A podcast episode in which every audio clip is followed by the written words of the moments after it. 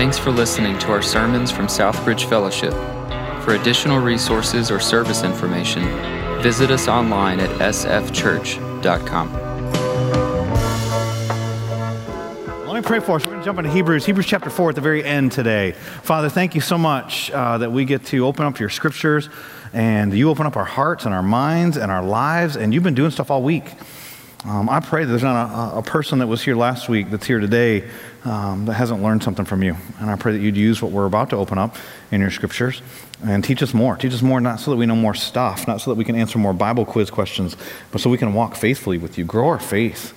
You expand our faith? Press us into uh, steps we wouldn't take without your word. In Jesus' name I pray. Amen. What have you learned? You think about last week, if you were here, uh, Pastor Dave was preaching, preached a great message on uh, being fearful of missing God's rest. But the last verse he was talking about was uh, Hebrews chapter 4 and verse 12, talks about how God's word is living and active. I hope you've been in God's word since the last time we gathered together.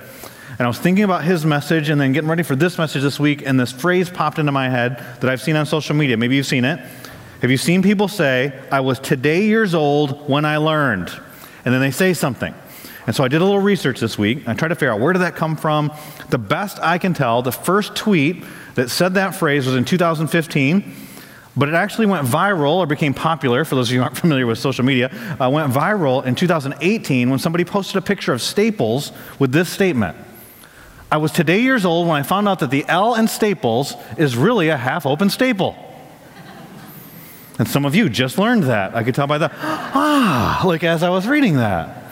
And what will happen is people will use this phrase, I was today years old, and you'll find thousands, if not millions, maybe billions of statements out there like this. And I went down the trail this week. You ever get? You know, you start thinking about something, then you start going, it's like, wait, I've been doing this for an hour. That happened to me this week with this phrase. And there are all kinds of statements out there. Some of them are life hacks, they'll make your life better. Some of them, the things that are said, aren't even true. I don't know if the person's trying to mislead you or not, but they're out there. Here's some of the ones I saw this week. There was somebody who put a toaster on, which I thought was relevant to my life every morning says, I was today years old when I realized that the numbers on a toaster are minutes and not levels of toastiness.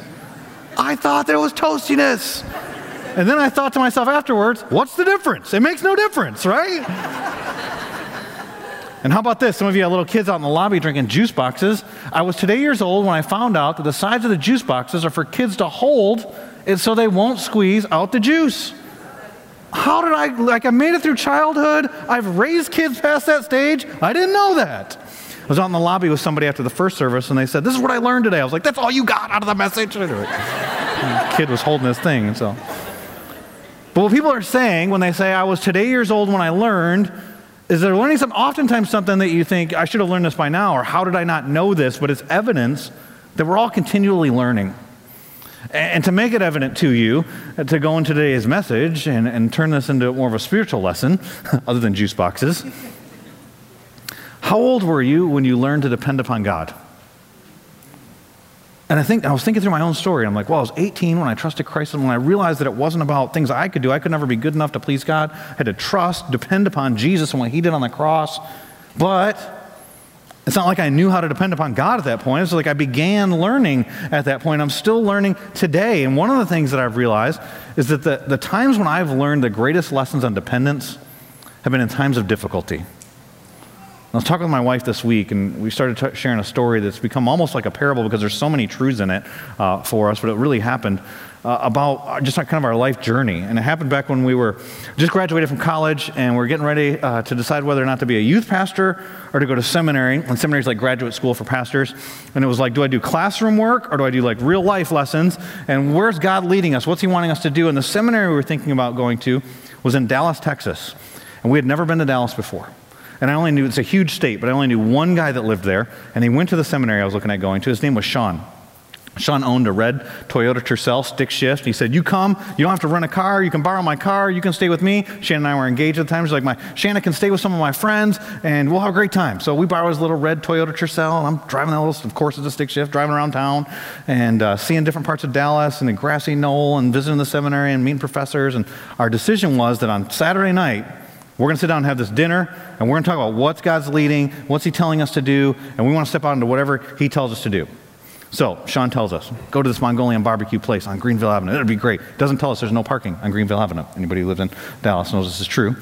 And so we're driving down, and I'm looking around, and I'm thinking, where do I park this car? There's a nightclub. They've got valet parking, but I've seen Ferris Bueller's Day Off. I'm like, nope, not doing that. It's not my car. So I got to find a spot to park. And then I see a Taco Cabana. If you don't know what a Taco Cabana is, think Taco Bell, but they've got beer at the counter. That's the only difference. And there were no cars in their parking lot. And so I was like, that's an empty parking lot just down the way. I'm just going to park there and then we'll walk over to the Mongolian barbecue. So we park the car. We have a great dinner. We're talking about God's leading. We're leaving. We're pumped. And then I look up at the parking lot and Sean's car's not there. And Shanna says, No, there's Sean's car. I said, Shanna, that car's blue. Sean's car's red. That's not Sean's car. So we get up into the parking lot and there's a homeless guy there. So I start talking to the homeless guy. He says, Oh, yeah, it's a racket. He said, anybody who parks their car at Taco Cabana and walks away from the building, the tow truck's there in like two seconds. Just wait a second. And somebody does it. We watch it happen. And they said, yeah, Taco Cabana gets a cut. The tow truck driver gets a cut. And I'm like, the homeless guy like knows everything that's happening here. Here's my problem. I'm stuck at Taco Cabana, and I only know one guy, Sean. His car's in the impound lot. I've met a second guy, homeless guy. He's not getting me there. so I don't know what to do. So I go sit in the Taco Cabana. Shannon and I are sitting there talking. And a couple that we saw their car get towed away had gone across the street to buy a pillow at an antique shop. They came in, they said, Did y'all's car get towed? It's like, Yeah, it did. Do you need a ride to the impound lot? And I'm like, God provides. This is amazing. And then I wondered, why is this guy making so many business calls at 10 o'clock on a Saturday night? I realized he's selling drugs. Not for Pfizer, by the way. And uh, he says, I got a buddy who's going to come pick us up in a little bit. His buddy shows up. His buddy is drunk. Like you can smell it on him. He's got two ladies. They're working that night, just so you know. And uh, they come in and. And I'm like, but this is our ride, babe. Like, just don't say anything. We get in the car. Why we said the drunk guy should drive, I have no idea. But he was driving. And then I, obviously they had never been to the impound lot because as we're driving down the road, it's like the guy, the drug dealer would be like, turn right here. He's like, Burr! you know, so I'm just like imagining us dying and what the headline would be. You know, youth pastor dies in bad drug deal. Like, I don't know what happens on this thing, but, but we get to the impound lot and I'm going to get Sean's car out and I have $141 cash. I don't even own a credit card at this stage of my life in my wallet. It's $145. So I'm just looking and the drug dealer walks over and hands me four bucks still owe you. If you're watching online today, drug dealer, we would give you the four dollars. Come to Raleigh, I'll buy you lunch. But um, we get back, my buddy's car's got chalk written all over the windows and all that stuff. And then his friend says to us, Hey, when you step out to obey God, it's like there's a target on your back. And we've talked about that from a perspective of Satan's attacks and spiritual battles before as a couple. But this week I was thinking about, but it's not like God isn't working in those moments too. So what is he doing? And so you read Job or you read James or you read Ephesians and you see these spiritual battle. And yes, Satan, the enemy's coming, the flaming arrows are coming at you, there's attacks, there's deception, there's life. But what's God doing? And oftentimes, if not always, God's teaching us to depend upon Him. But dependence is often taught in times of difficulty. I've titled today's message, The Difficult Lesson of Dependence. It's in Hebrews chapter 4. We'll start in verse 14, Lord willing, go all the way through chapter 5 and verse 10. Um, if you've got your Bibles, go ahead and turn there toward the back of the New Testament in the book of Hebrews. If you were with us last week, it's where we left off. If you haven't been with us, the book of Hebrews is interesting because it comes in hot. Like there's no like, hey, I'm a nice guy and I'm writing a letter to some nice people. Here's the nice people. Here's who I am. I hope this happens. No, it's just, hey, God speaks. He's always spoken. He's spoken in many ways and many days. And today, how, how he speaks is through his son Jesus. To which, if you're reading chapter one, you go, then what does he say? But that's not what the author tells us. Instead, the author tells us, who is this Jesus? He's greater than all creation. He's greater than all glory. He's greater than all power. He's greater than angels. He's greater than Moses. He's greater than prophets. He's greater than priests. And then we get little glimpses of what he says. The first thing was in chapter 2. Don't drift. It's easy to drift from Jesus. Don't drift. And he calls people back. And then last week, Pastor Dave preaching from chapter 4, great message. He's talking about be, God actually says in his word, be afraid. Be afraid you're going to miss his rest. Strive to enter his rest. Strive for rest? What are you talking about? Listen to last week's message. And then he ended with that, chapter 4, verse 12. God's word is living and active, sharper than any two edged sword, cuts through bones and marrow. And, and what is he talking about? It's that, that God's word changes our lives. It's dynamic. It's not just a, a book from a long time ago, and hopefully we can figure out some pieces. No, it's he's speaking to us today.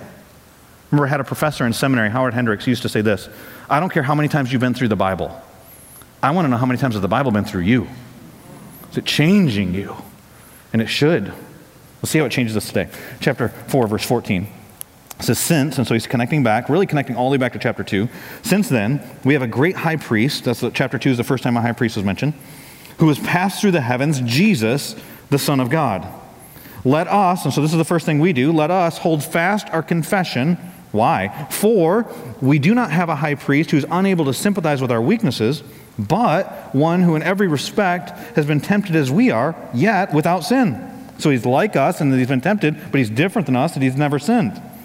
And the next thing that we do, verse 16, let us then with confidence draw near to the throne of grace, that we may receive mercy and find grace to help in time of need. Like I said, I'm not going to read them all right now, all the verses, but Lord willing, we're going to go through uh, chapter 5 and verse 10 today. Before we start tearing that apart, let me just zoom out. And those of you who like to study a little bit more, I'm going to give you an outline of this entire passage. That's not the outline I'm going to follow when I'm preaching to you.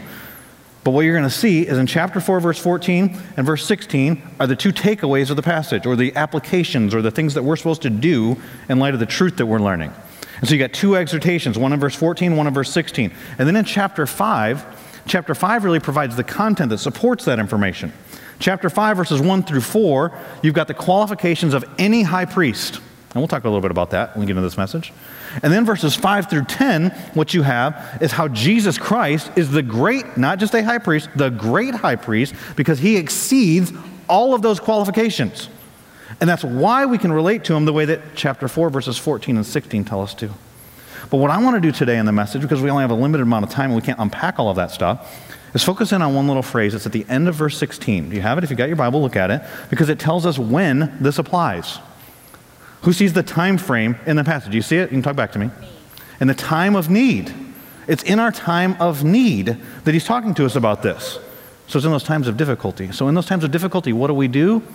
Those are our two exhortations. The first one, verse 14, is our first point. Stay committed to your original confession. Stay committed to your original confession. Where do I get that in the passage? Go back to verse 14. Since, and he's tying back into the striving for his rest. Don't miss this. But all the way back to chapter 2, when the high priest was first mentioned, don't drift. And here's why. Since then, we have a great high priest. Who is he? Who has passed through the heavens. So he came from heaven to earth. His name is Jesus, the Son of God. And then here's the command let us hold fast. Interesting phrase. Most of us don't speak that way. So, what does it mean to hold fast? It's a one Greek word that's used 47 times in the New Testament. And definition always comes not just from like one word doesn't mean one thing, and we know this even in the English language. When you talk about a trunk, you know, tree trunk or trunk of a car or trunk that you store stuff in, you can the context determines what you're talking about. And so there's times in the Gospels where Jesus holds fast someone's hand that he's going to heal. There's a time in the resurrection story where there's women that grab a hold of the resurrected Christ, that hold fast the resurrected Christ. Jesus confronts Pharisees for their holding fast to the traditions of men rather than the teachings of Christ. And so they're, hold, they're something you grasp a hold of and hang on to. In the New Testament epistles, we get things like in Thessalonians where it talks about hold fast to the teachings that I've given you. And what it's talking about is being committed. And so what it's talking about here in Hebrews chapter 4 and verse 14 is being committed. But did you see what we're committed to? It says that we're to hold fast or be committed to our confession. Now, what is that? What is our confession? Because there's a universal confession of becoming a Christian. So what is it? What are we talking about here when we talk about confession? Some of you, if you were here or, or watched online a couple weeks ago, we baptized seven different people. All have different stories, but they were making the same confession. Because what is baptism? Now, some people will come to church, know there's different backgrounds, and they'll think, you know, baptism is, you know, washing away your sins. Nope, that's not what baptism is. In fact, Jesus was baptized in the Bible. Have you thought about that? Like, why did Jesus get baptized? You know what Jesus was doing? You remember who he was baptized by? It was a guy named John the Baptist who had gone ahead of him, as it was prophesied in the Old Testament, and was preaching. Do you remember the message? Repent, the kingdom of heaven is at hand. What Jesus was doing when he was getting baptized was saying, I identify with that message. You should turn from your sins, and he's the one that Jesus is the one bringing the kingdom of heaven. Jesus wasn't having any sins washed away.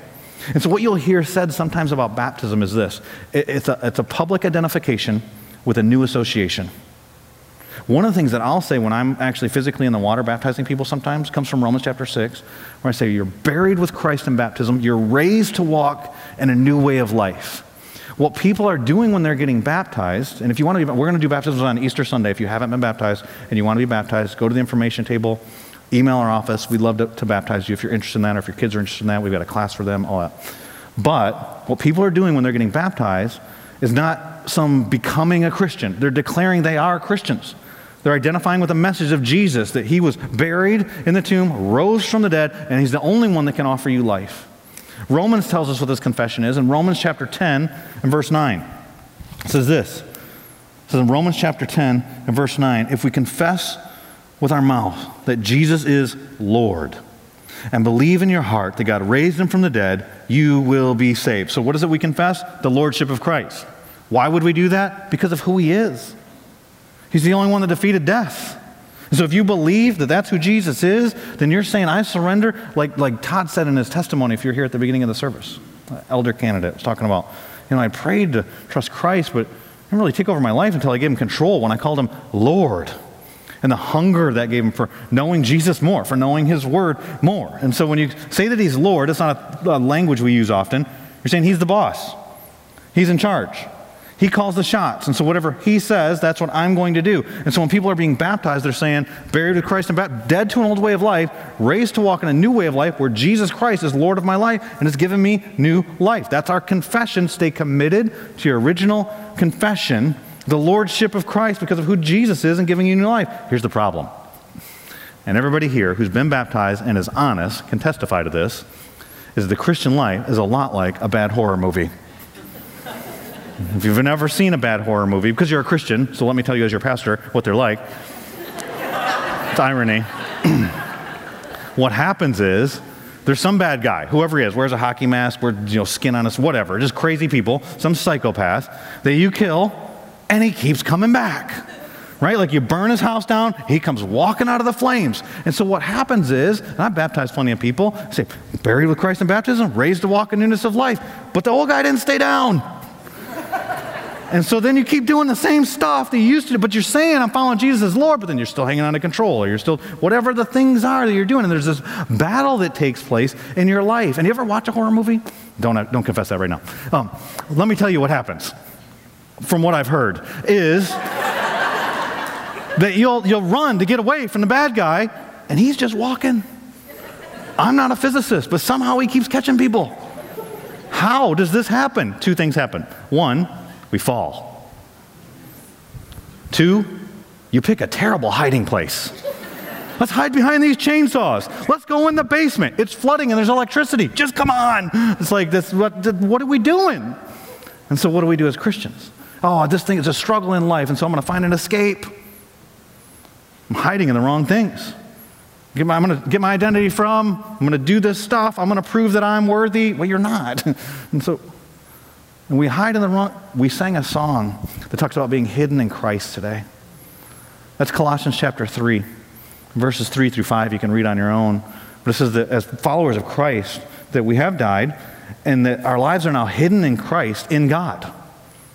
And He's the hiding place. We run to Him. And so, what He's trying to teach us in those struggles with sin, in those difficult moments, is to trust in Christ, depend upon Him. And when we depend upon the other things, it goes poorly. And what the author here is telling us is stay committed to the Lordship of Christ. Stay committed to your original confession, because you know what it's called when your commitment and your confession don't line up with each other?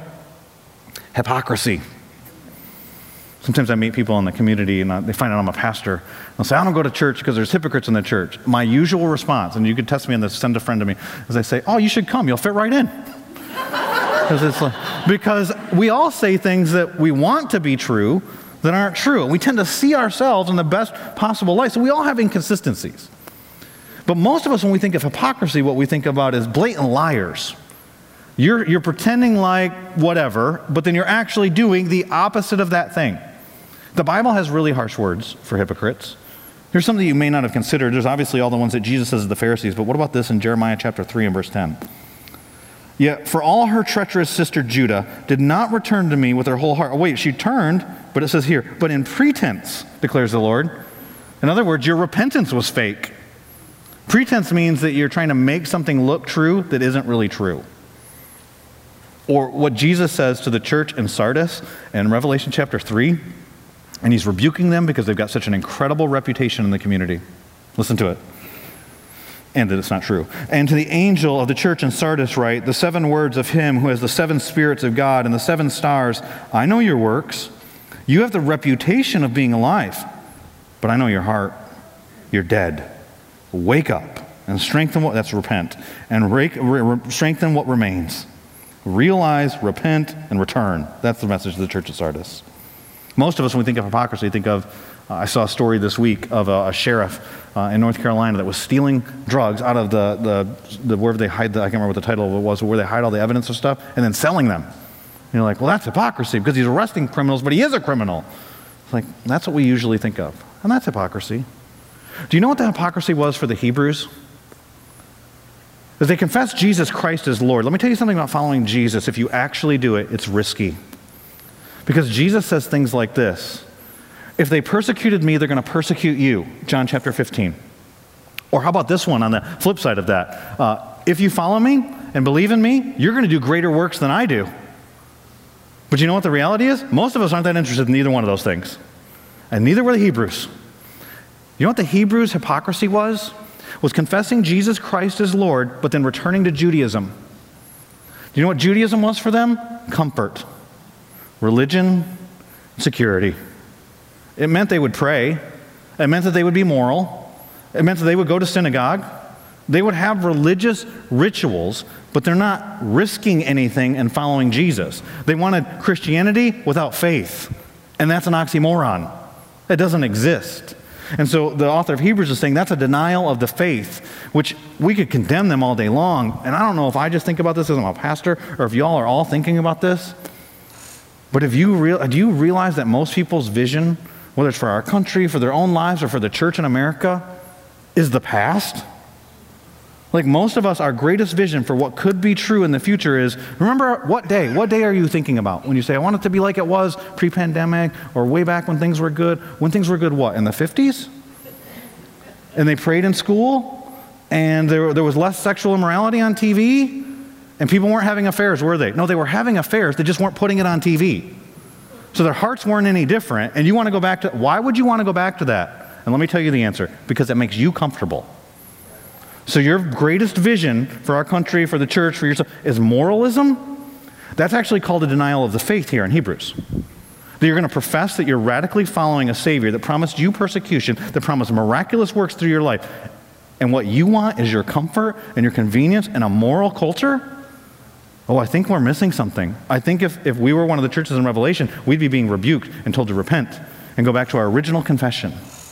Because what we're doing then is hypocrisy. Now, I'm not saying I'm pro, let's put more sexual immorality on TV, okay? Praying in school, good. That's not the goal. We need hearts to be transformed. We need people to genuinely realize what the lordship of Christ is, to relinquish control and to turn to Him and say, whatever you say, that's what I'm going to do. And contrary to that in Christianity, it's called hypocrisy. And so, what he's commanding these people to when he says, let us hold fast to our original commitment is the lordship of Christ that we wouldn't live as hypocrites. But here's the thing that means following Jesus. And did you see what it said about Jesus in this passage? Like why we would actually do that?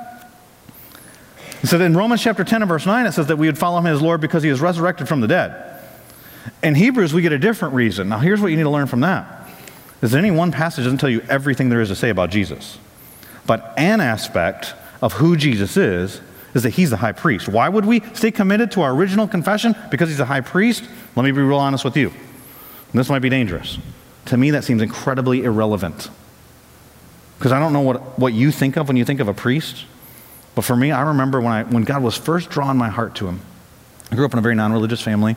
Was 18 years old. I started going to church, and I started going to a church that didn't talk about a relationship with Jesus. They talk about Jesus dying on the cross, but let me tell you something. There's a lot of churches that believe Jesus died on the cross, and they're all going to hell.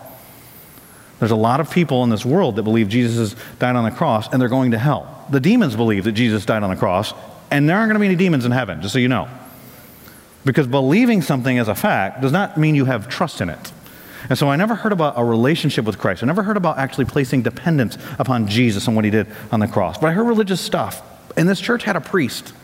And how the service would start is he would come in. He's an old guy. He's wearing a robe and he's carrying this huge Bible. I was like, must have to have a big one. You're super spiritual. So he's got the big one.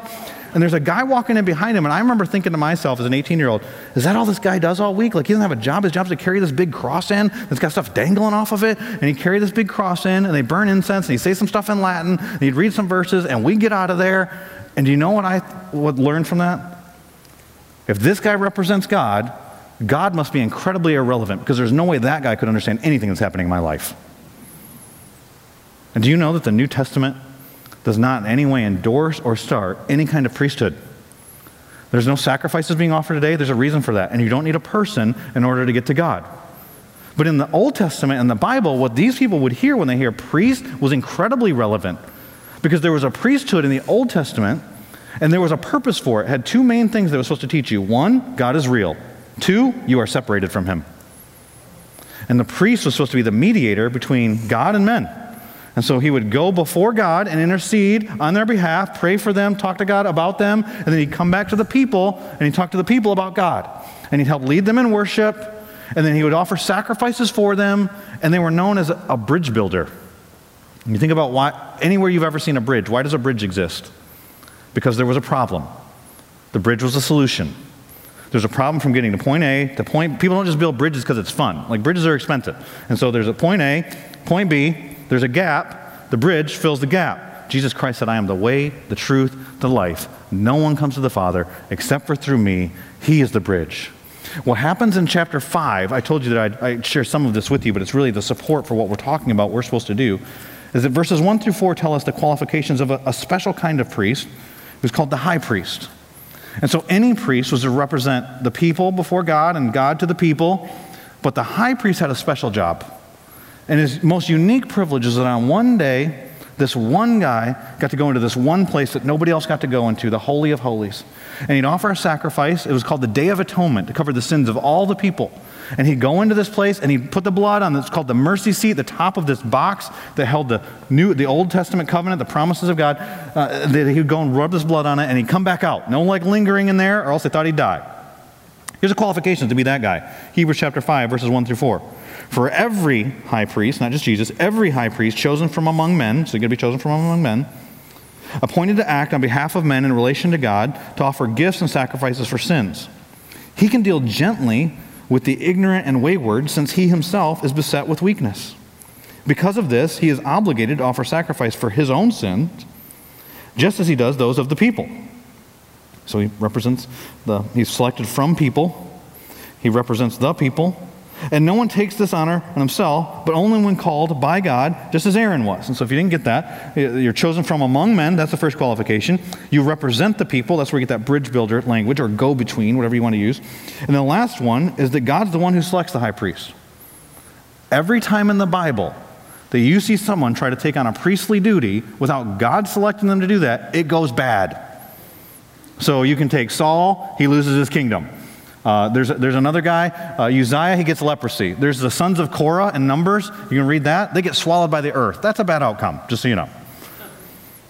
And so, just a warning to any of you that have priest friends, or maybe you go to a church normally that has priests, I go back and warn them about this. Where Do, how do you come up with it? You should even be doing this job because the New Testament teaches that Jesus is our priest. And he's a unique priest. Listen to what verses 5 through 10 say. So also Christ did not exalt himself to be made a high priest, but was appointed by him who said, This is God, You are my son, today I have begotten you. As he says also in another place, You are a priest forever after the order of Melchizedek. We'll talk more about that in chapter 7. In the days of his flesh, Jesus offered up prayers and supplications with loud cries and tears to him who was able to save him from death, and he was heard because of his reverence. Although he was a son, here's an interesting statement he learned obedience. I listened to Pastor Dave's message last week. Pastor Dave said I gave him the passage from last week because it was a hard passage and I didn't want to deal with it. All right, let me tell you what we're about. So Jesus learned, wait a minute, he's God, he's omniscient, that means he knows everything. He learned obedience through what he suffered. And then verse 9, and being made perfect. Wait, are you trying to say he wasn't perfect? And being made perfect, he became the source of eternal salvation to all who obey him. And being designated by God a high priest after the order of Melchizedek. And so here you've got that Jesus, remember, you're going to be selected from man? He became man. He put on flesh. When it talks about that he learned, Well, yeah, he is omniscient. He knew what temptation was, he knew what sin was, he knows everything. But there was a point in time when he wasn't in the flesh and he put on flesh. And once he put on flesh, it said earlier in Hebrews, remember, that he was tempted in every way but did not sin. And so when it says here in a minute, he was made perfect, it doesn't mean he was imperfect and somehow he made himself perfect. Another way to translate that is he was complete, because you see what happens next, as it says, he's the source of our salvation. He became the source of our salvation when he put on flesh and then learned through experience what it was like to be tempted. And think about that for a second. I read an article um, just in between services today, and so I don't know how verified this is. And if, if, I'm wrong, you can email me, check me on this. Part of your job as the congregation to make sure I say the right stuff. That's true, by the way. But, but it, um, there was an article that I saw that you've seen the, the battle between uh, Russia and the Ukraine that's taking place. And, um, and we've put out some resources on how to pray for them and some of that kind of stuff. But the Ukrainian president I saw was called by the United States and said, Do you want us to get you out of there? Because he's, you know, target number one by the Russians. And he said, I don't need a lift, I need ammunition. And he's staying to fight. And so they showed a picture of him in army gear, and he's going out into the battle, and it's got the people, the Ukrainian people, it's like boosted their morale because like he's one, he's not some like high ivory tower leader who's out there, you know, making commands and hoping that we'll do all the right stuff and trying to save his own butt. No, he's getting into this thing. That's what's being said about Jesus in this passage. He was tempted in every way as you are tempted, but did not sin. So he's like us and he's experienced all the temptations, but he's different than us that he never gave in. So think about that for a second. What do you think was the greatest temptation ever for Jesus? Some of you in this room, statistically, I know this is true, are addicted to pornography, men and women. Do you think Jesus was ever tempted to lust? What about when a woman washed his feet with her hair? But he didn't sin. Do you think Jesus was ever tempted to lie? He Could have saved himself a lot of suffering, a lot of difficulty. Do you think Jesus, this is relevant for tax season, do you think Jesus was ever tempted to take a shortcut? How about uh, you can go and have a kingdom without the cross? Read Matthew chapter 4. But I think Jesus' greatest temptation was to quit in the Garden of Gethsemane which is what a lot of people think is being referred to when it said, I just read to you, that Jesus offered up prayers and supplications with loud cries and tears. And if you read the Garden of Gethsemane, you know that he sweats drops of blood. And later in Hebrews, it says, You have not resisted to the point of shedding your blood. And so some people think when they hear about Jesus, he doesn't really know my temptation because he doesn't know, and then you fill in the blank with your exact details. And there's nobody that's ever walked the planet that had your exact details. That's a foolish way to think, and it isolates yourself and feeds more lies. Let me read you a quote I read by C.S. Lewis this week that I had, it's a way to think about this. I had never thought about this before. So hopefully it challenges you. Lewis says this A silly idea is current that good people do not know what temptation means. This is an obvious lie. And the thing I love about Lewis is he's so logical. He says this Only those who try to resist temptation know how strong it is. Okay, so test that. Think, think about do you think that's true? A man who gives into temptation after five minutes simply does not know what it would have been like an hour later. So that person doesn't know temptation the same as the person who resisted. That's why bad people, in one sense, know very little about badness. They've lived a sheltered life by always giving in. Christ, because he was the only man who never yielded to temptation, is the only man who knows the full what temptation means. And so he knows your temptation's greater than you do, is what Lewis is actually saying, because he knows what we always give in eventually. He knows what it's like to never give in. He's fought the battle with you. He's put on the armor and he's gone into battle. And I think the greatest temptation was to quit, but he didn't quit. And it says that he learned through suffering. And oftentimes, I know that in my life, the greatest tests of my faith have been in times of difficulty, and they've been the greatest growth in my trust. You think about what Job says. If you, if you, thought, I don't know if you've read the book of Job, but he, it's terrible. He loses everything. He loses his family. He loses all of his businesses, all of his money. He loses his health. And he's got these friends that are morons, and they come and try and say stuff like, just sit. You were doing great. And then you started talking, like, just be quiet. You know what, you know what he says? Job, in Job chapter 42 and verse 5, Job says, talking about his prosperity at the beginning, I had heard of you by the hearing of the ear, and then his suffering. But now my eye sees you. Oftentimes, what God's doing in our difficulty is building our dependence. Stay committed to the original confession, but not only that, stay connected to your source of help. There are only a few verses. The Hebrews is a hard book. There are a lot of difficult verses in it, so there's only a few that people actually know. One is living and active about the Bible. Another one is this prayer verse here in verse 16. It's the second command. It says, Let us then, with confidence, draw near to the throne of grace, that we may receive mercy and find grace to help in time of need. If you've been around church very long, most of you just you quote that verse, or you put it up on the wall at your house or whatever, because it encourages you to pray, and you should pray more. Approach the throne of grace boldly. But think for a second about the people that are receiving this. They don't go into God's presence. Remember, there's one guy on one day, he's the high priest, and he kind of sneaks in there and he puts some blood on the thing, and then he's out. Like, he's not hanging out, like, I just want to be in your presence, Lord, like we sing. It's like, if we go in God's presence, we're going to die. It's why, you know, people talk about the Ten Commandments coming down and Moses on the mountain at Mount Sinai. I bet you most people don't talk about this verse. You heard this verse preached before?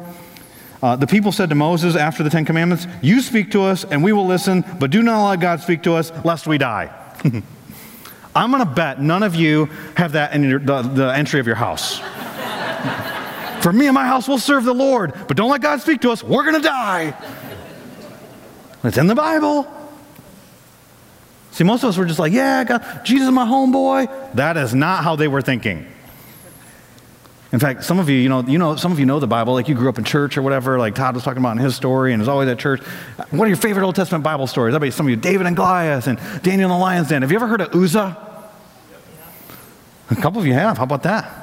I bet they're not teaching it right now in Bridge Kids. I love Bridge Kids. Like they're teaching your kids the Bible, but they don't usually teach this story. Uh, they were moving the Ark of the Covenant, which is a box that holds the law, and um, the oxen stumbled, and Uzzah touched it, and he got killed by God. That's the story.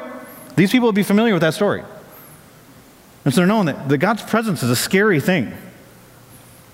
But we can boldly go into his presence because we have Jesus Christ as our high priest. He's the way, the truth, and the life. He tore the veil so that we're not separated from God, and we don't need a human being to pray for us. We can go right to Jesus Christ as our representative, as the bridge builder, and he doesn't have to offer sacrifices every year because he is the sacrifice. Amen?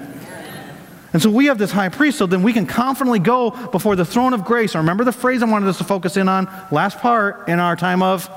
Need. But what do we get? Did you see that? Did you see that in the passage? In our time of need, what do we get? It says here, mercy and grace. Oh. Can I, I don't know if I can talk like this, but I'm going to do it anyways. Um, is that really that helpful? Because if it is, then it, has got to be different than the way that most of us think about grace. Because most of us, if we've been in church very long, we've heard a definition of grace as undeserved favor. Mercy is you, you don't get what you deserve, and grace is you get what you don't deserve, and, and that's true. And it's a correct definition, it's just not complete. If grace is actually helpful here. See, in our time of need, we go to Him for help. And for many of us, that's only in times of desperation. Some of you were watching the news when I was watching on Wednesday night. I was watching the news. Everybody in my family had gone to bed. I had the news on uh, when Russia started to invade Ukraine. So I started flipping through all the different channels. There's one channel I was on. They notoriously are anti God, just to be real clear. And they showed a picture of these Ukrainians gathered together in a town square and they were praying. And so the, the, people, the news anchor actually said this statement These people are so desperate, they're praying. And I thought, that must be how pagans believe about prayer. And I thought, so do we a lot of times. I'll pray because I'm really desperate. You have to recognize you need help to ask for help, right? Because we're taught like to be independent and self-sufficient, and, and we don't want that to sleep in our Christianity, but it has.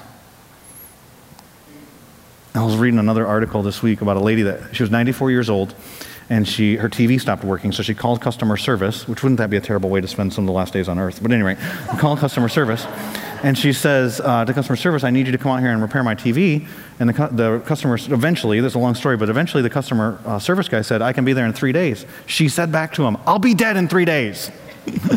to which I thought to myself, so why are you calling customer service? Like, if you knew you were going to die in three days, I'm not spending any time doing that. And then I thought, why are you watching TV?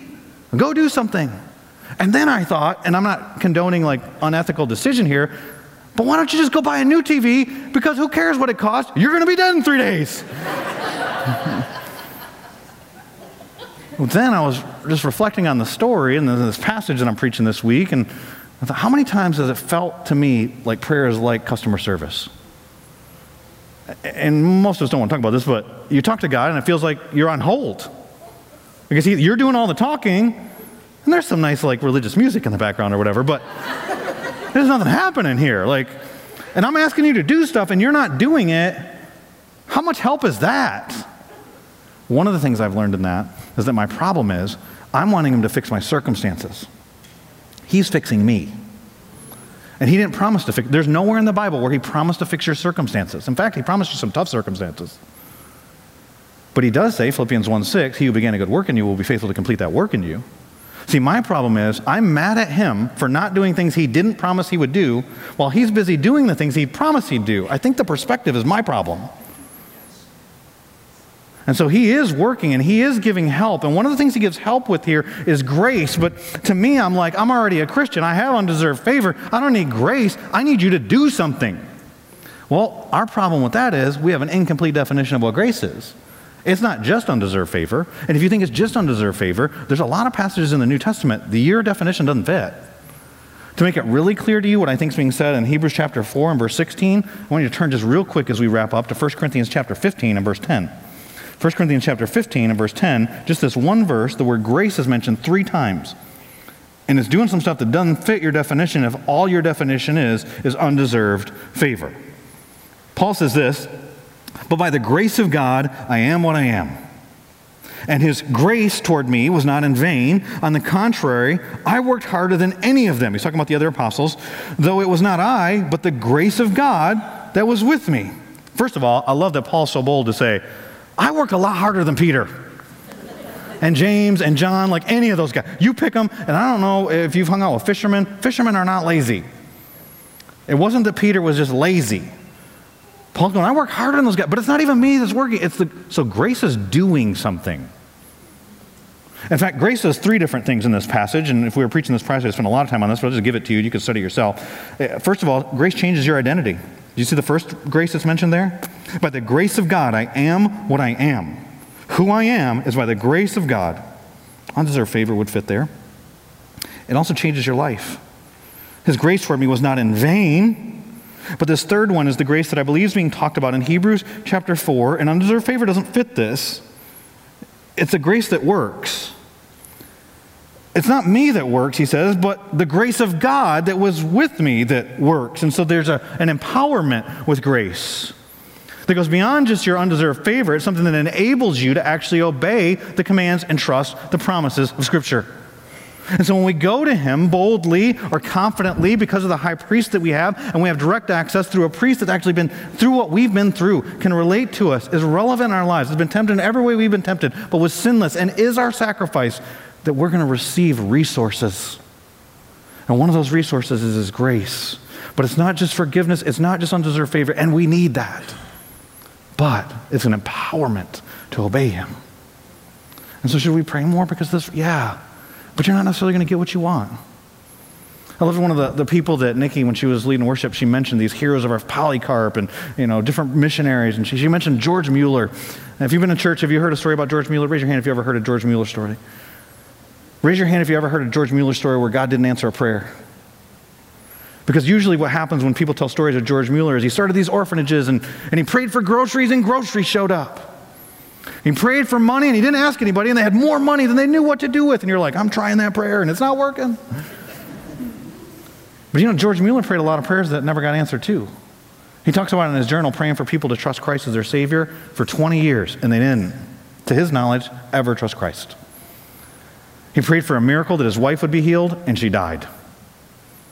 He wrote about this in his journal, though, talking about that very thing. He was 60 years old when he prayed for his wife, and she died says, The last portion of scripture I read to my precious wife was this The Lord God is a sun and shield.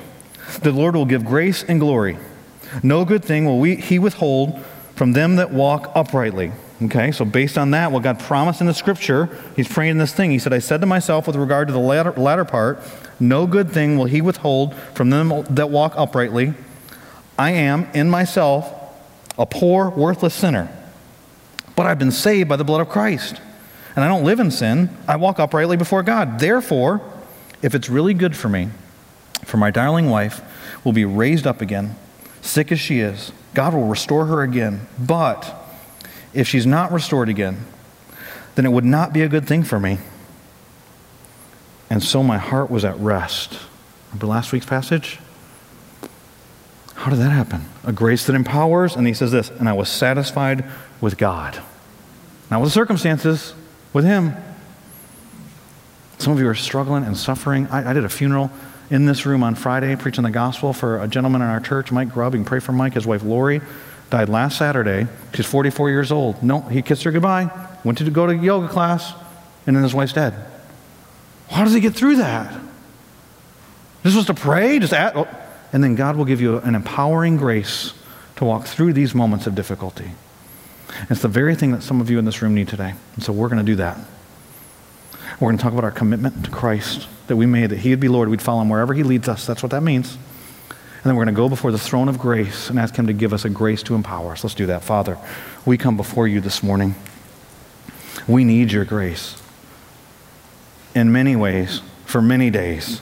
There are lots of things happening, and I don't know all the details of, of kids that are going astray and doctors' reports that we haven't heard, sin that has been being struggled with for a long time. God, we need your grace. You promise it, so we're clinging to the promise. We're not asking for stuff that we're making up. We're not saying, hey, will you deposit a million dollars in our account? Hey, will you fix this circumstance? But we, we know that you promise your grace. Give us the grace. The grace that empowers. The grace that empowers us to walk through and remain faithful to the commitment that we made that you are Lord. The grace that allows us to praise you in the difficulty, in the trials, in the difficult times, like James says, and we rejoice in our trials because you're, you're testing us, and you're testing us, you're making us complete, God, that you will continue to, to love us enough to give us the training we need to trust you, and then we continue to trust you through the difficulty, and you'd receive glory. Father, will you, Father, will you empower us to do things we cannot do? God, there are people that are hearing these words. They don't really know your son, Jesus Christ, as Savior. I pray that right now would be the moment of salvation for them. And whether you're watching online or whether you're in this room with me right now, if you want to place your faith in Jesus Christ, what you're doing is you're calling upon Him to be Lord. That means you're relinquishing control of your life. Because you believe that He died on the cross for your sins, He rose from the dead. And so you're asking for forgiveness of your sins, that He would be your priest, that He would be the way for you to get to the Father, that He is the truth, and He is the only one that can offer you life. And so pray this prayer with me. Father, I pray that your son Jesus Christ would become my Savior, that you would forgive me of my sins, because I believe that he died for my sins, that he rose from the dead. And you pray that in your own words. You pray the words I just prayed, you pray in your own words. And, and if you believe that, God, He promises that you will be rescued from your sin and brought into relationship with Him. And that's the beginning of a walk of trust. And Father, I pray for those of us who've been walking with you for any time, grow our trust today that we would not settle for some cultural version of Christianity, but we would walk with the Savior that called us to himself and saved us. In Jesus' name I pray. Amen.